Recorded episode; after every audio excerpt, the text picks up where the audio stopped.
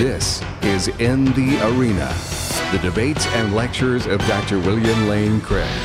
In this lecture, Dr. Craig addresses the question Has Stephen Hawking eliminated the need for a creator? For more, go to reasonablefaith.org. Quantum physics.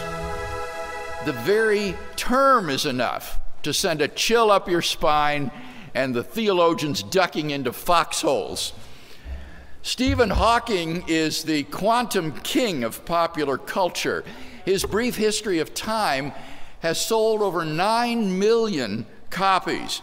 According to the New York Times, Hawking is the most revered scientist since Einstein. So, when Stephen Hawking says in his most recent book, The Grand Design, co authored with Leonard Mlodinow, that quantum physics renders a creator and designer of the universe superfluous, the temptation is to hoist the white flag of surrender. When Hawking goes even further and says on the recent television program Curiosity that modern cosmology furnishes a proof of atheism, then the average believer may feel deeply shaken in his faith. But do these bold assertions bear scrutiny? Sir Martin Rees of the Institute of Astronomy in Cambridge and the Astronomer Royal of Great Britain is not impressed. In an interview in The Independent in September of last year, he said candidly, and I quote, Stephen Hawking is a remarkable person whom I've known for 40 years, and for that reason, any oracular statement he makes gets exaggerated publicity. I know Stephen Hawking well enough to know that he has read very little philosophy and even less theology and so I don't think we should attach any weight to his views on this topic. End quote. Well, tonight I propose that we take a closer look at what Hawking has to say about God's role in creation and see if his claims do bear scrutiny. Hawking and Mlodinow open their book, The Grand Design, with a series of profound questions. What is the nature of reality? Where did all this come from? Did the universe need a creator? And then they say, traditionally, these are questions for philosophy, but philosophy is dead. Philosophy has not kept up with modern developments in science, particularly physics. Scientists have become the bearers of the torch of discovery in our quest for knowledge. Now, as a professional philosopher, I could only roll my eyes at the audacity of such a statement.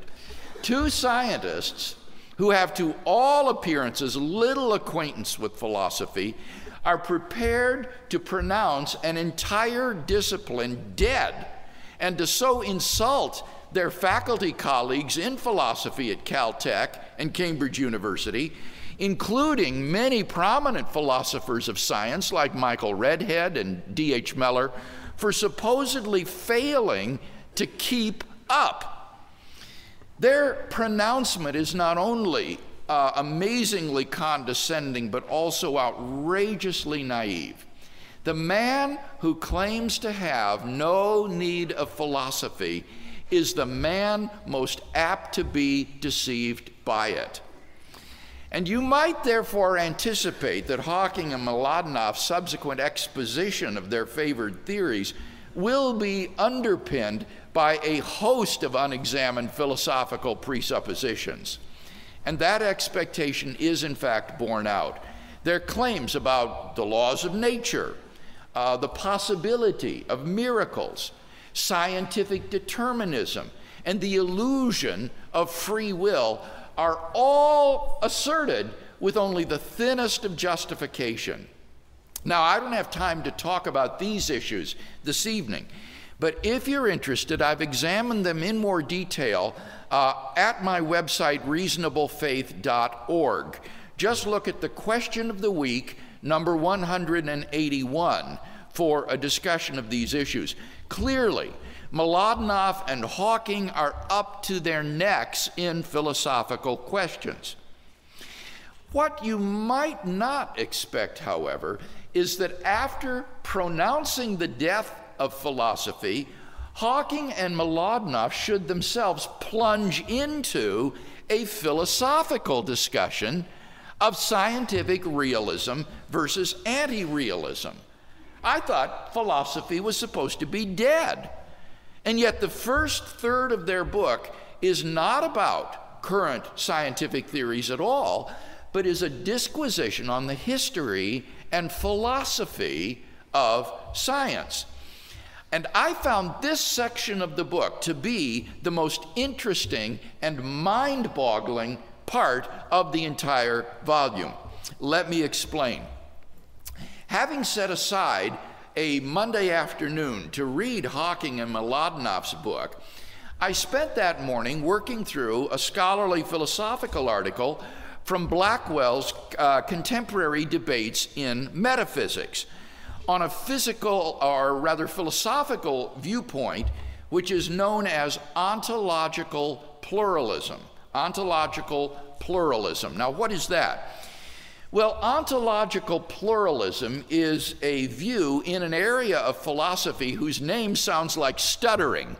Uh, it's called meta metaphysics. Meta metaphysics, or as it's sometimes called, meta ontology.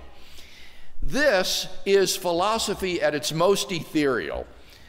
Ontology is the study of what exists, the nature of reality. Meta ontology is one notch higher. It inquires whether ontological disputes are meaningful and how best to resolve them. And ontological pluralism is a view that holds that there really is no right answer to many ontological questions, such as, for example, do composite objects exist? According to the ontological pluralist, there are just different ways of describing reality, and none of these is more correct or more accurate than another. So, for example, there literally is no fact of the matter in answer to the question Is there such a thing as the moon? The ontological pluralist would say that the question has no objective answer. It's not true that the moon exists, and it's not true that the moon does not exist. There just is no fact of the matter about whether there is such a thing as the moon. Well, ontological pluralism is obviously a very radical view, uh, which is held by a handful of philosophers. Imagine my astonishment, therefore, to find Hawking and Mlodinow espousing ontological pluralism, without, of course, being aware of the name, uh, as their answer to the question what is the nature of reality? Now, they call their view model dependent realism, but it's really ontological pluralism. They explain that models are just different ways of interpreting our sense perceptions. And on their view, there is no objective reality out there to which our models of the world more or less accurately correspond. And so Mlodinow and Hawking are thus, in fact, extreme anti realists. They deny that there is any objective way the world is. So, for example, contrasting young earth creationism and the Big Bang Theory, Hawking and Mlodinow claim that while the Big Bang Theory is, quote, more useful, nevertheless, neither model can be said to be more real than the other. End quote. Now think of it. This great champion of modern cosmology thinks that the Big Bang model of the universe is no more real than the creation of the world 6,000 years ago. So you can't help but wonder what sort of an argument would justify adopting so radical a view? Well, all that Mlodinow and Hawking have to offer uh, is the fact that if you were, say, uh, an inhabitant of a virtual reality controlled by alien beings, there would be no way for you to tell that you were in the simulated world, and so you would have no reason to doubt its reality. Well, the trouble with this sort of argument is that that doesn't exclude that there are, in this case, two competing models of the world. One is the aliens model, and one is your model, and one of the models is real, and the other one is illusory, uh, even if you can't tell which is which. So it doesn't really support ontological pluralism at all. There is a reality which is real and another which is purely illusory in an objective way. Moreover, the fact that our observations are model dependent doesn't imply that we can't have knowledge of the way the world is, uh, or much less that there is uh, no way that the world is. For example, uh, a layman entering a scientific laboratory might see that there is a piece of machinery on the lab table. But he wouldn't see that there is an interferometer on the lab table because he lacks the theoretical knowledge to recognize the machine as an interferometer. A caveman entering the laboratory wouldn't even see that there's a piece of machinery on the table because he lacks the concept of a machine. But that does nothing to undermine the objective truth of the lab technician's observation that there is, in fact, an interferometer on the table. Hawking and Mlodinow, not content with ontological pluralism, really go off the deep end when they assert there is no model independent test of reality it follows that a well constructed model creates a reality of its own. There is no model independent test of reality. It follows that a well constructed model creates a reality of its own. Now, this is an assertion of ontological relativism, which is the view that reality itself is different for persons having different models. So, for example, if you're Fred Hoyle, the universe really has existed eternally in a steady state. But if you're Roger Penrose, then the universe really did begin with a big bang a finite time ago. If you're the ancient physician Galen, blood really does not circulate through the human body. But if you're William Harvey, who discovered blood circulation, then it really does. Now, such a view seems crazy and is made only more so by Hawking and Mlodinow's claim that the model itself creates its respective reality. And it hardly needs to be said that no such conclusion follows from there being no model independent test of the way that the world is. Now, all of this is, however, besides my main point. The main point I'm trying to make is that despite their claim to speak as scientific torchbearers of knowledge, what Hawking and Mlodinow are engaged in is philosophy. The most important conclusions drawn in their book are philosophical conclusions, not scientific conclusions. So, why then do they pronounce philosophy dead and claim as scientists to be bearing the torch of discovery? Simply because that enables them to cloak their amateurish philosophizing with the mantle of scientific authority and so avoid the hard work of actually arguing for rather than merely asserting their philosophical viewpoints. And for that reason, I am frankly not terribly impressed when scientists begin to pronounce on questions of philosophy and theology. For when they do so, they are speaking outside their area of specialization. and their opinions have no more value than the opinions of untutored laymen. In fact, they are untutored layman when it comes to those questions, for scientists typically lack any training in philosophy or theology. Now, with that in mind, let's look more closely at Hawking and Mlodinow's answer to the profound questions that they initially posed. Where did the universe come from? Did the universe need a creator? Their answer to these questions involves an appeal to the so called no boundary model of the origin of the universe, which was popularized by Hawking in his book, A Brief History of Time.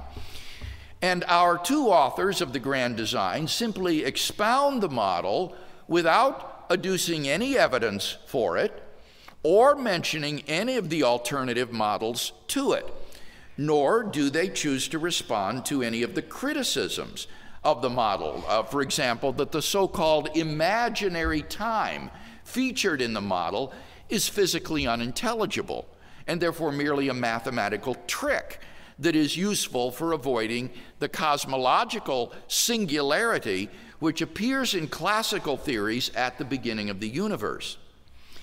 Still, their exposition in the grand design is not without interest with regard to the beginning of the universe. For example, they write as follows, and I quote The realization that time can behave like another direction of space means one can get rid of the problem of time having a beginning in a similar way in which we got rid of the edge of the world Suppose the beginning of the universe was like the south pole of the earth, with degrees of latitude playing the role of time. As one moves north, the circles of constant latitude representing the size of the universe would expand.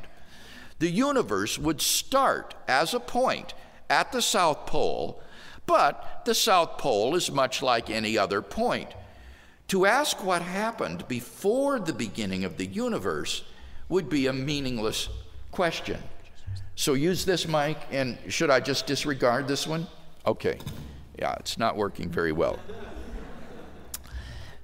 to ask what happened before the beginning of the universe would become a meaningless question because there is nothing south of the South Pole. In this picture, space time has no boundary.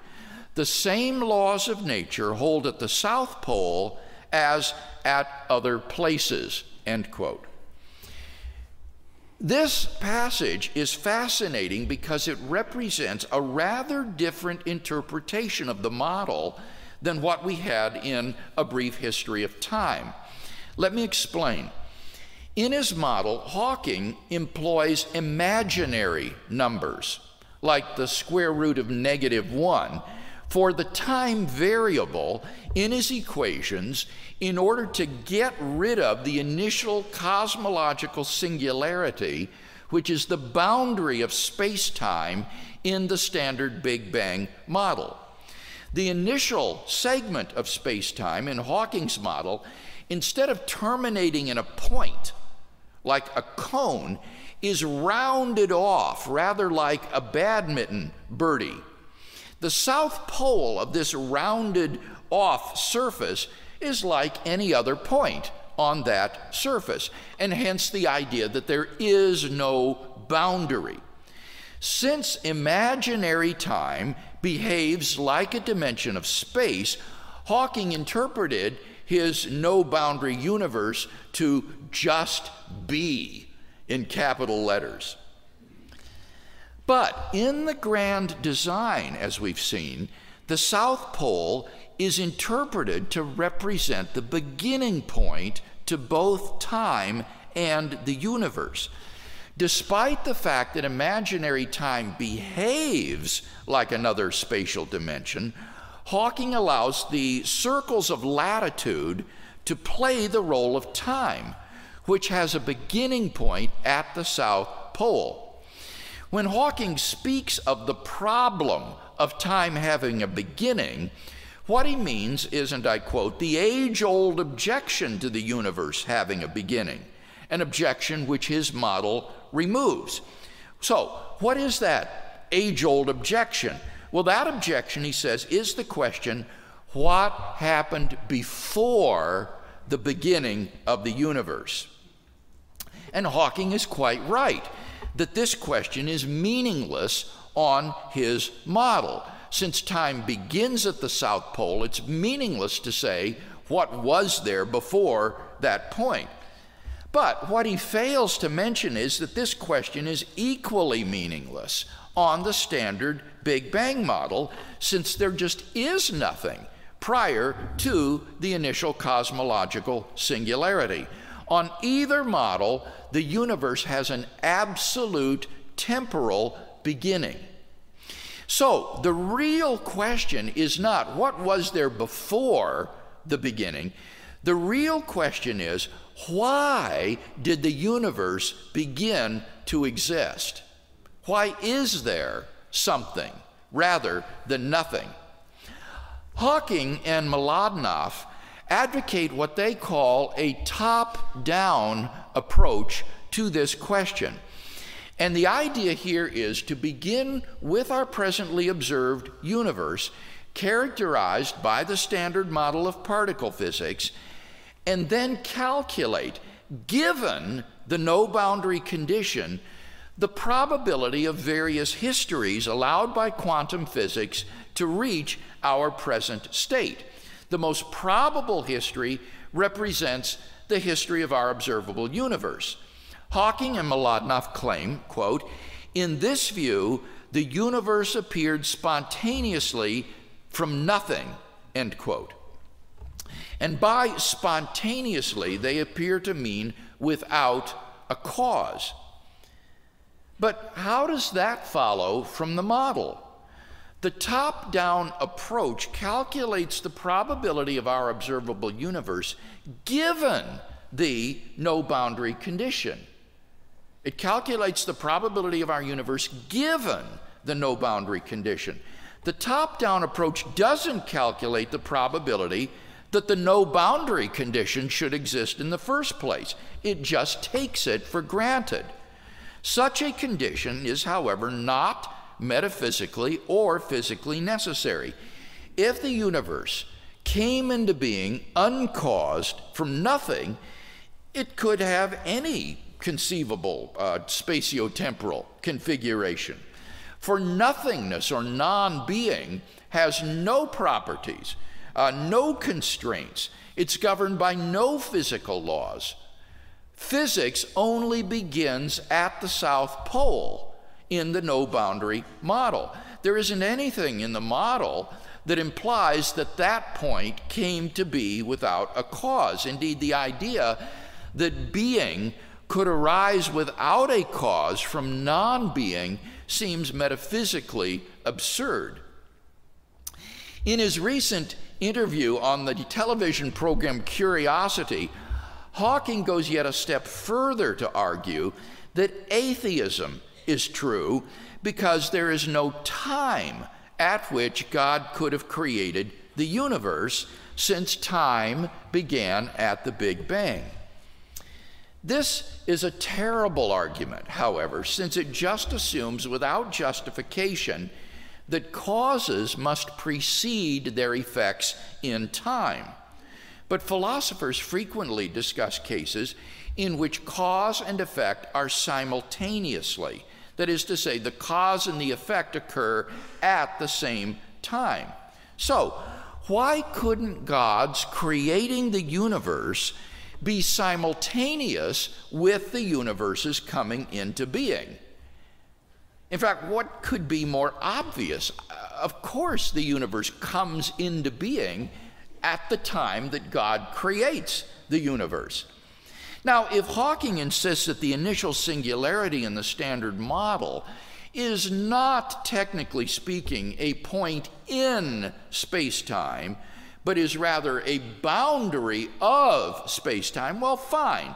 Uh, we can still say in that case that God's creating the universe was coincident with the universe is coming into being. That is to say, they occur together at the boundary of space time.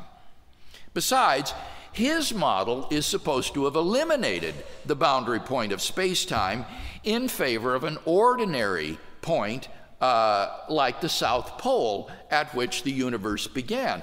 So, what's the problem with saying that God created the universe at that point of the South Pole? Hawking's attempt to invalidate theism is, I'm afraid, singularly unimpressive. Now, Hawking and Mlodinow seem to realize that they haven't yet answered the question why is there something rather than nothing? For they return to this question in their concluding chapter of the book, and here they give a quite different answer.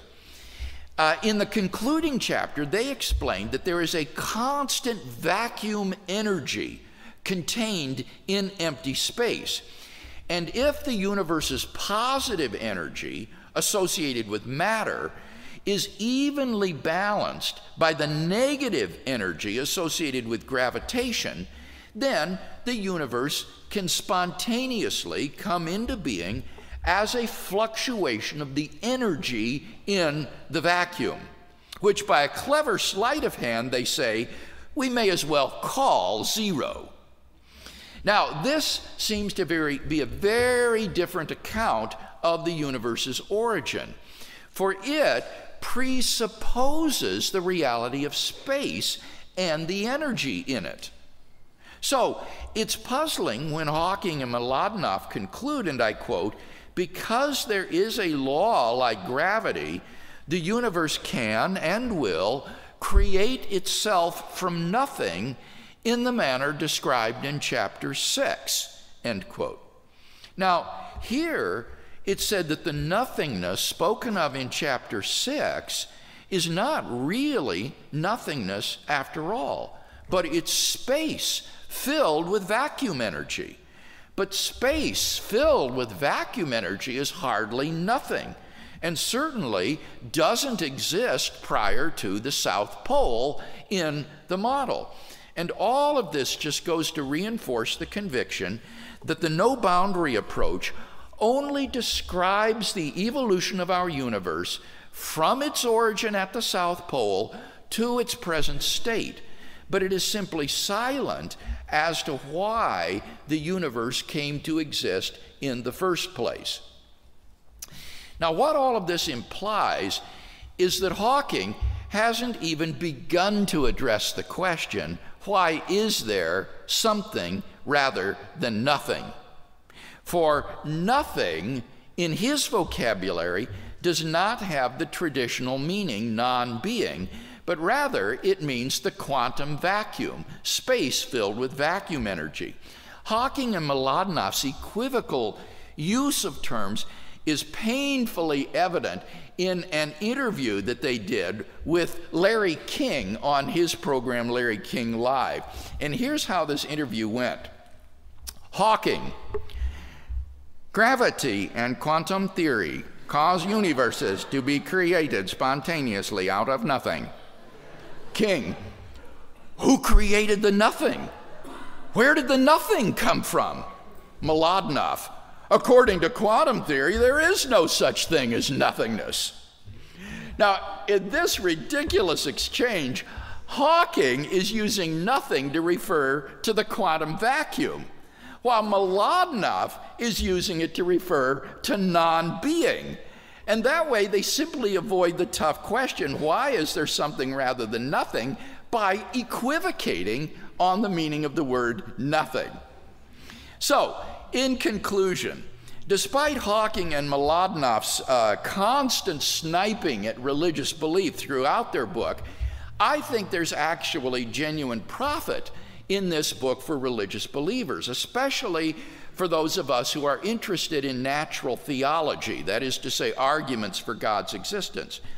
For the authors affirm and argue for the fact of an absolute beginning of time and the universe, which points to a transcendent creator of the universe.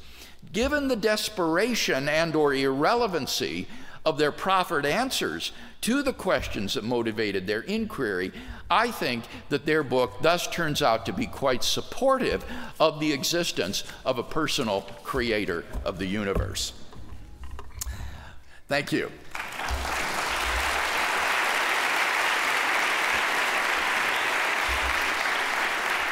So now we've got time for discussion on anything that I've said. Uh, so just raise your hand and I'll call upon you and we'll uh, take your question. Wasn't it uh, Scotus that originally used that phrase, why is there something rather than nothing? Does that, doesn't that go on? The question was the why is there something rather than nothing? Does that go back to the medieval theologian John Duns Scotus? I don't remember Scotus enunciating that question specifically. It's usually associated with Leibniz, um, a 17th century German philosopher and mathematician. Leibniz said that the first question which should rightly be asked is why is there something rather than nothing?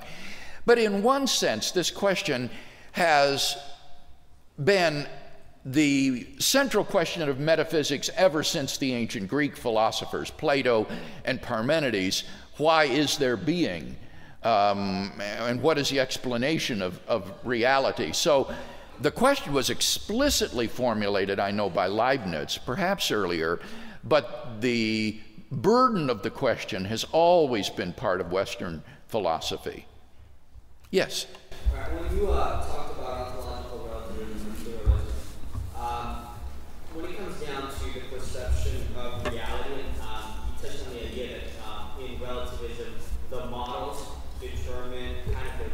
When you talked about Yes.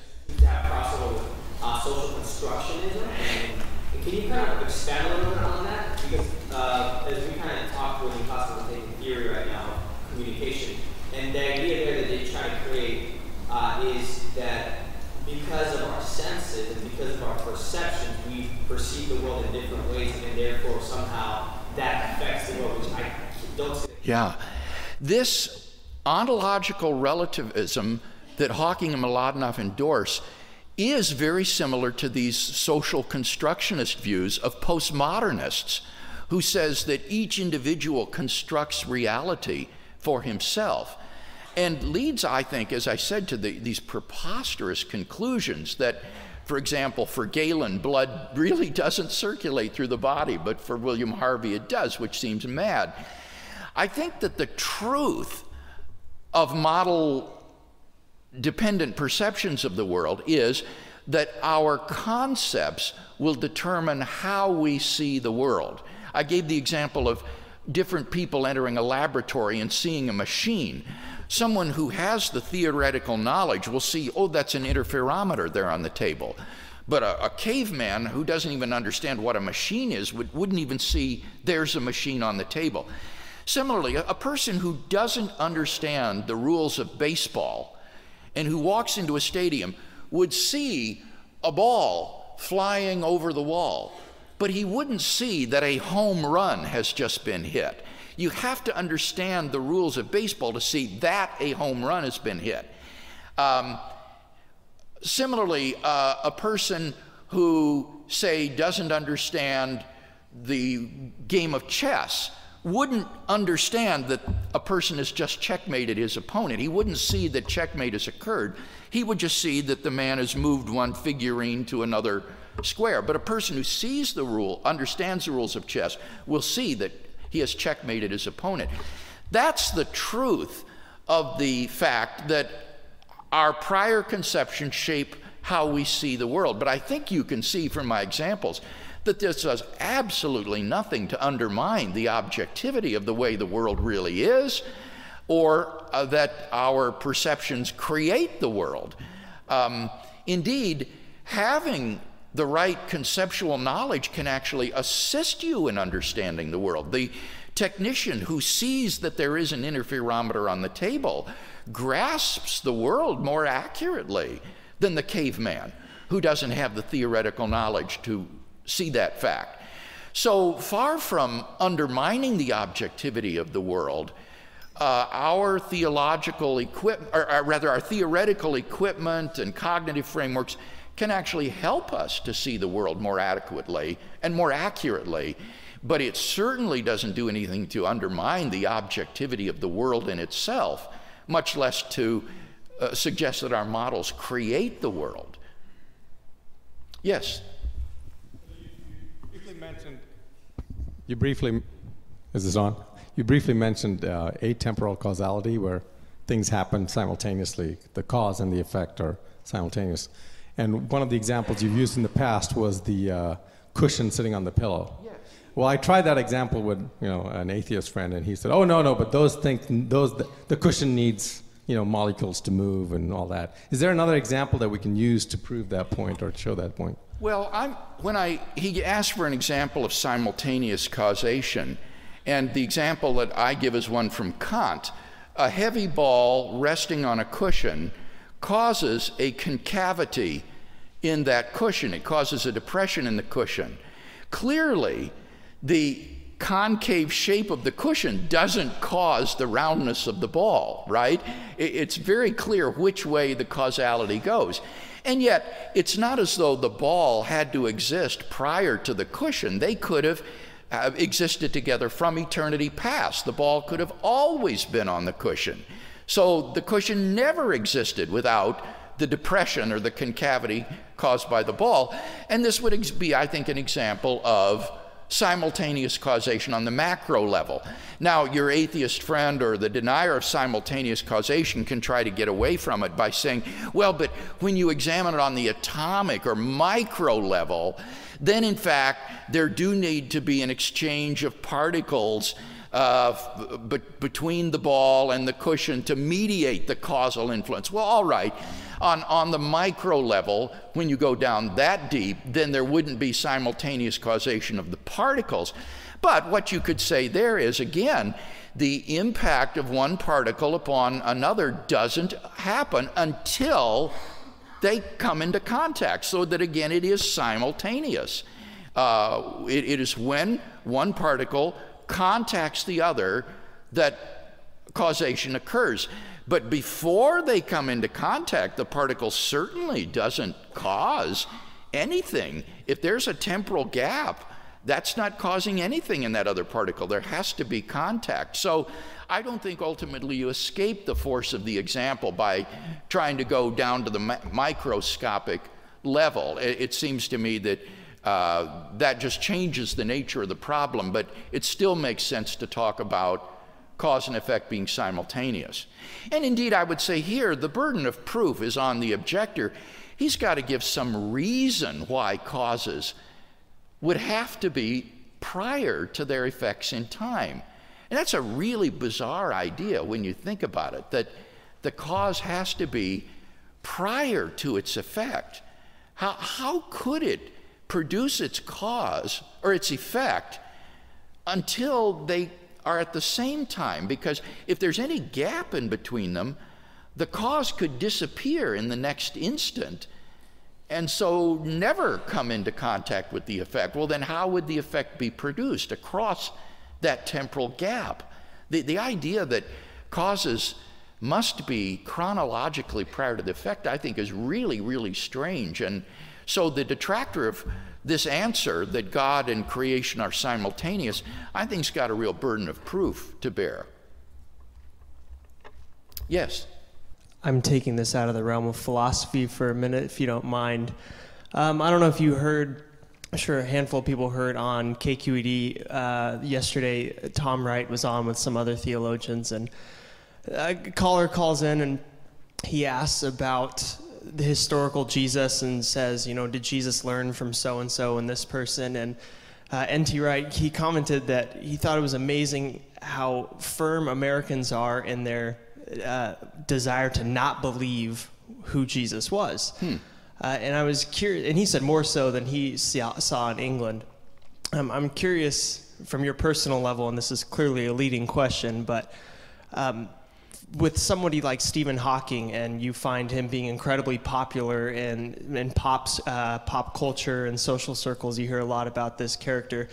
Do you find it uh, similar to what Tom Wright saw in that this is the last thing that Americans want to believe that the universe came from someone, or do you find a genuine interest in his contribution to the scientific community and, and what he's presenting? Are you talking about in Britain? No, no, I'm, I'm just curious. In general, Stephen Hawking, Yeah. is his popularity, do you find it's due to his contribution scientifically or a fear to conclude the opposite? Well, I think that as Sir Martin Rees, whom I quoted, indicated, Stephen Hawking is a unique individual because of his Lou Gehrig's disease and the, the incredible battle that he's fought against that, and yet the scientific contribution that he's made in mathematical physics. He has become a sort of iconic figure and unfortunately has used that scientific authority to make pronouncements outside his area of specialization in philosophy and theology. Um, and those pronouncements, I think, are tremendously interesting to people. He's been on Star Trek, he was on the cover of Time magazine, he's on television programs. Uh, his editorials appeared in the Wall Street Journal in advance of the release of the Grand Design. His works are runaway bestsellers. So, yes, if I'm answering your, your, the question I think you're asking, he seems to be a tremendously influential figure in pop culture with respect to these religious questions. And, and just to kind of push a little further, I was curious if um, you caught what I was saying about N.T. Wright's comment. Sorry, this is running on, but he was saying that people just do not want to face the conclusions about Jesus, therefore they try to explain away who Jesus was. Hmm. And I was just curious, do you find that people are latching on to Stephen Hawking? Um, yes, he has a, he's a very interesting character, but do you find a lot of that similar Well, sentiment? I have to say, uh, in certain quarters, like on YouTube and the internet, I am shocked the degree to which theological prejudices will make people deny a neutral, a religiously neutral statement like the universe began to exist. You would think a statement like the universe began to exist, being theologically neutral in and of itself, would be one to which scientific evidence would be relevant and which you could fairly adjudicate based on the scientific evidence. And yet, I think seeing the sort of theological implications of this has caused many people to oppose the truth of that statement on quite unscientific grounds and to latch onto these sorts of speculative models in any sort of attempt to avoid the beginning of the universe, whether there's good evidence for these models or not. So, in certain quarters at least, I do think that there is a remarkable denial of the evidence for the beginning of the universe based upon theological motivations. Yes, down here there's a question. Um, it's related, but I was wondering, do you think the grand design would be a Hi. Hello? Check. Okay. I was wondering if you believe the Grand Design would be a good book as an introduction to cosmology and understanding, you know, relativity theory and the Big Bang theory and everything like that, or if there's another book that you would recommend that perhaps isn't as theologically biased and have these philosophical yeah, this problems. book really is theologically biased. And as I say, the first third of the book is pure philosophy. It's not about science. It's this ontological relativity, ontological pluralism, and then these views on free will, miracles, just a lot of pop philosophizing masquerading as science. So, for that reason, I wouldn't recommend the book as a source for understanding contemporary uh, cosmological theories. Is there one you would recommend to understand, you know, relativity theory and the Big Bang model and everything like that? Well, in terms of relativity theory, I actually would recommend going back and reading some of Albert Einstein's books. He did some popular level books on relativity theory. I think he wrote a book on the theory of relativity, general and special relativity. I, I, I can no longer remember the title. I, I footnoted in my published work. But he wrote popular level books on relativity theory that are very readable and engaging, and I would go back and read his work or some of the early works of Sir Arthur Eddington, uh, an early pioneer in, in cosmology. These are, these are great works of scientific popularization, quite unlike Hawking's attempts at scientific popularization, which are filled with amateurish philosophizing and inaccuracy. So I would recommend uh, the works of Sir Arthur Eddington and some of the works of Albert Einstein himself for understanding these. With respect to quantum theory, a very nice book on a lay level is one by a man named Nick Herbert called uh, Quantum Reality, I think is the title of it. If you Google his name, though, you would certainly recognize the title, if that's not exactly it Nick Herbert, Quantum Reality.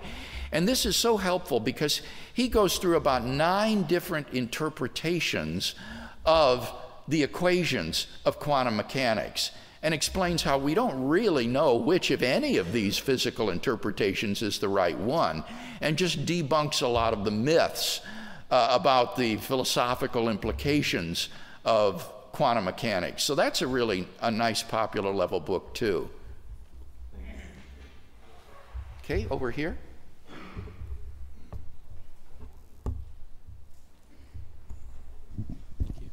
Dr. Craig, uh, what do you think about some of the uh, attempts um, to uh, render all causation simultaneous? Uh, speak a little more clearly. What do you think about uh, some attempts to render all causation simultaneous? All causation? Yeah, yeah, I've heard there are some. Um, I don't have any brief to carry for that. I mean, in one sense, you could say that, for example, uh, a horse is caused by the mating of two horses prior to it. And in that sense, the, the cause existed prior to the effect and led up to it. I think that in different instances, what you identify as the cause is going to be person dependent. It's going to be what you want to focus on. And so, in some cases, you might well point to prior entities as being the cause of the entity that you have in question, even if uh, there is an event that takes place in the process where, say, you do have two things that are absolutely simultaneous. All I'm saying is that you can't disqualify God as being the cause of the Big Bang because he didn't exist temporally prior to the Big Bang. That, that isn't a good objection to saying that God is the cause of the Big Bang. There's one.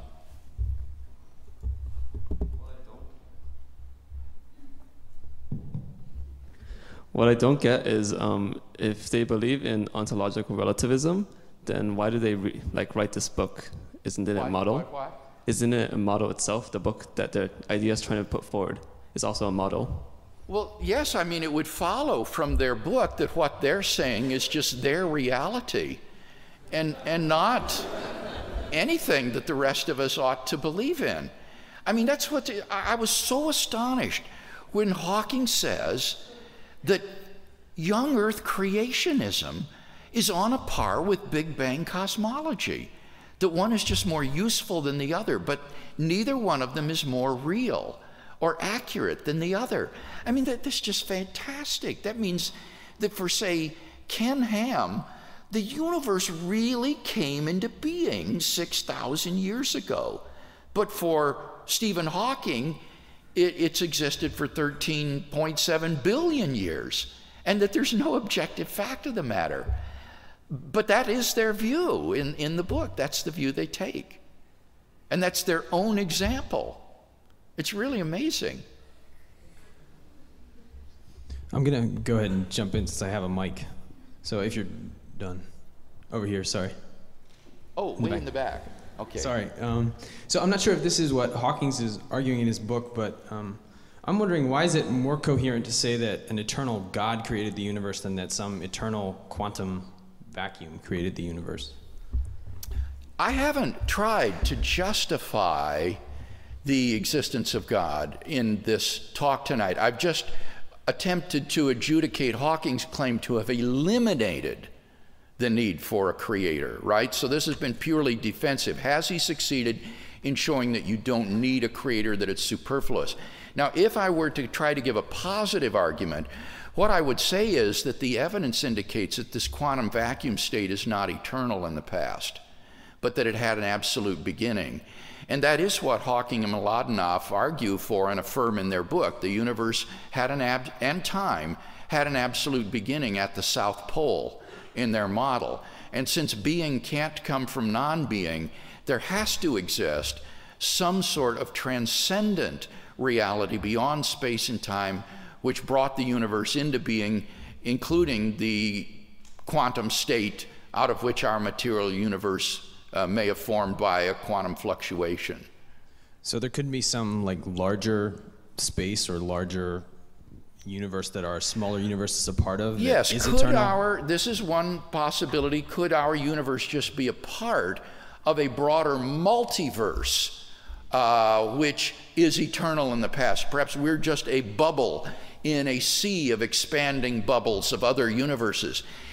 The, the interesting thing about this seemingly metaphysical speculation is that in 2003, three very prominent cosmologists, Alan Guth, Alexander Vilenkin, and Arvind Borde, crafted a theorem which showed that any universe which has on average been in a state of cosmic expansion over its history cannot be infinite in the past, but must have a past space time boundary. And they showed that their theorem also applies to the multiverse.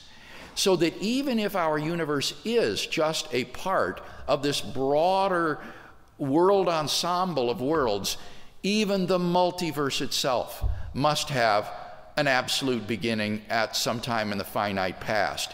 So that even the multiverse hypothesis doesn't escape the problem of an absolute beginning of the universe and then the philosophical question why did the universe come into being? If you're interested in looking at that more, take a look at uh, my book, Reasonable Faith, uh, in the chapter on God's existence. Uh, it has a, a thorough discussion of this. Another question down here? There. Hello. I'm thinking about the possibility of uh, creating a theory that explains how something can come out of nothing. Is it possible for a theory that explains uh, everything and also itself? Would that be a viable theory? Okay, so explain to me again the, the proposal. What is the proposal? A theory that explains how something comes out of nothing and also explains itself, which is meaning self-referential. I don't understand. Uh, you'd have to give me the theory. I mean, Daniel Dennett suggested something like this. I should speak into the mic. Daniel Dennett suggested something like this. He said the universe caused itself to come into being. He says it's the ultimate bootstrapping trick. The universe brought itself into existence. Well, I think this kind of bootstrapping is clearly impossible because, in order to bring itself into existence, the universe would have to exist in order to bring itself into existence. So, the idea of self causation is, I think, logically incoherent. It has a vicious explanatory circle. Um, so, I cannot imagine any sort of plausible theory that would explain how anything did what you said, namely, it explains how it itself came into being. Uh, it would seem to me that would involve this kind of vicious circularity to it. You need to have a reality that transcends the universe and brings is different and separate from it and brings the universe into being. Thank you. Mm-hmm. Uh, here's a question down front. Okay. Yeah, I realize that we have no um, proof for the existence of that string theory is true or not true, and that it's a there's a mathematical elegance to it. But can you comment on how string theory affects uh, you know the cosmological arguments and some of the Uh-huh. other natural theology uh, issues we've been talking about? String theory is an alternative to the standard model of particle physics, which consider, conceives of reality on the most fundamental level to be not point particles, but little one dimensional strings of energy which vibrate in different ways. And I don't see that this has any implications for the question of the beginning of the universe, whether or not space time has a past boundary. Now, there are some speculative proposals about pre Big Bang cosmologies based on string theory. But when you look at these uh, more closely, you find that they cannot be extrapolated to the infinite past, uh, that they posit unstable conditions that could not exist for past infinity and would quickly uh, dissolve or become um, undone so that they cannot have existed for infinite time in the past. And if, if, you're interested in this, as you seem to have some knowledge of it, look at the article that I co authored with the physicist James Sinclair in the Blackwell Companion to Natural Theology. And Jim has an excellent, excellent survey of all of the various proposals on tap today for trying to avoid the absolute beginning of the universe and extrapolate back to past infinity. And he talks about string theories, pre Big Bang cosmologies, as well as inflationary scenarios, uh, semi classical models, even closed time like curves, um, uh, ekpyrotic cyclic models. Uh, oscillating theories, loop quantum gravity models. I mean, he really does a nice survey of these. And what he shows is that in every case, uh, none of these are extrapolable to an eternal, infinite past. They may push the beginning back a step, but they all involve conditions that preclude there being uh, an infinite universe in the past. They all uh, are still stuck with the problem of a cosmic beginning. So, what I would say uh, with respect to the evidence today is that while scientific evidence is never compelling, it's never determinative, it's always provisional. Having said that, if you weigh the evidence for against the proposition the universe began to exist, I'm not aware of any evidence that the universe is eternal in the past. I don't think there's anything on that side of the scale that suggests the universe has existed for infinite time from eternity past. I'm not aware of anything on the other hand, we do have some pretty good evidence, like the Borde Guth Vilenkin theorem, that suggests that the universe had a beginning and is not eternal in the past. So that all of the evidence seems to me to be on one side of the scale, even if it's not determinative and, and absolutely compelling. That's certainly where the evidence points. And that makes it all more odd, what I mentioned before, of how some people will resist this theologically neutral statement and resist the evidence just dogmatically simply out of theological biases against the idea of creation. Any final question before we bring our time to a close? There's a Hi. Um, I'm really interested in why, for Stephen Hawking, something like ontological pluralism just seems to be so true. Uh, do you think that has something to do? Because it, it doesn't seem to help his theory at all that he no, would accept ontological pluralism. Do you think that has to do with his discipline or being seeped in a postmodern cultural culture? Do you have other intuitions about that? This is a very good question because, as you say, it doesn't do anything to help his model or his theory. This is a purely philosophical viewpoint. I think my suspicion is that it flows out of Hawking's positivism and verificationism. Hawking, from his previous work, still seems to labor under the old positivism of the 1930s and 40s, which he was he probably imbibed during his training as a young scientist which basically said that if you can't prove something through the five senses through scientific evidence then it's meaningless uh, and has no reality one way or the other. And i think that this ontological relativism may be the kind of vestige of this positivism uh, of thinking that if you can't prove something one way or another scientifically, then it's just meaningless and there is no objective truth about it.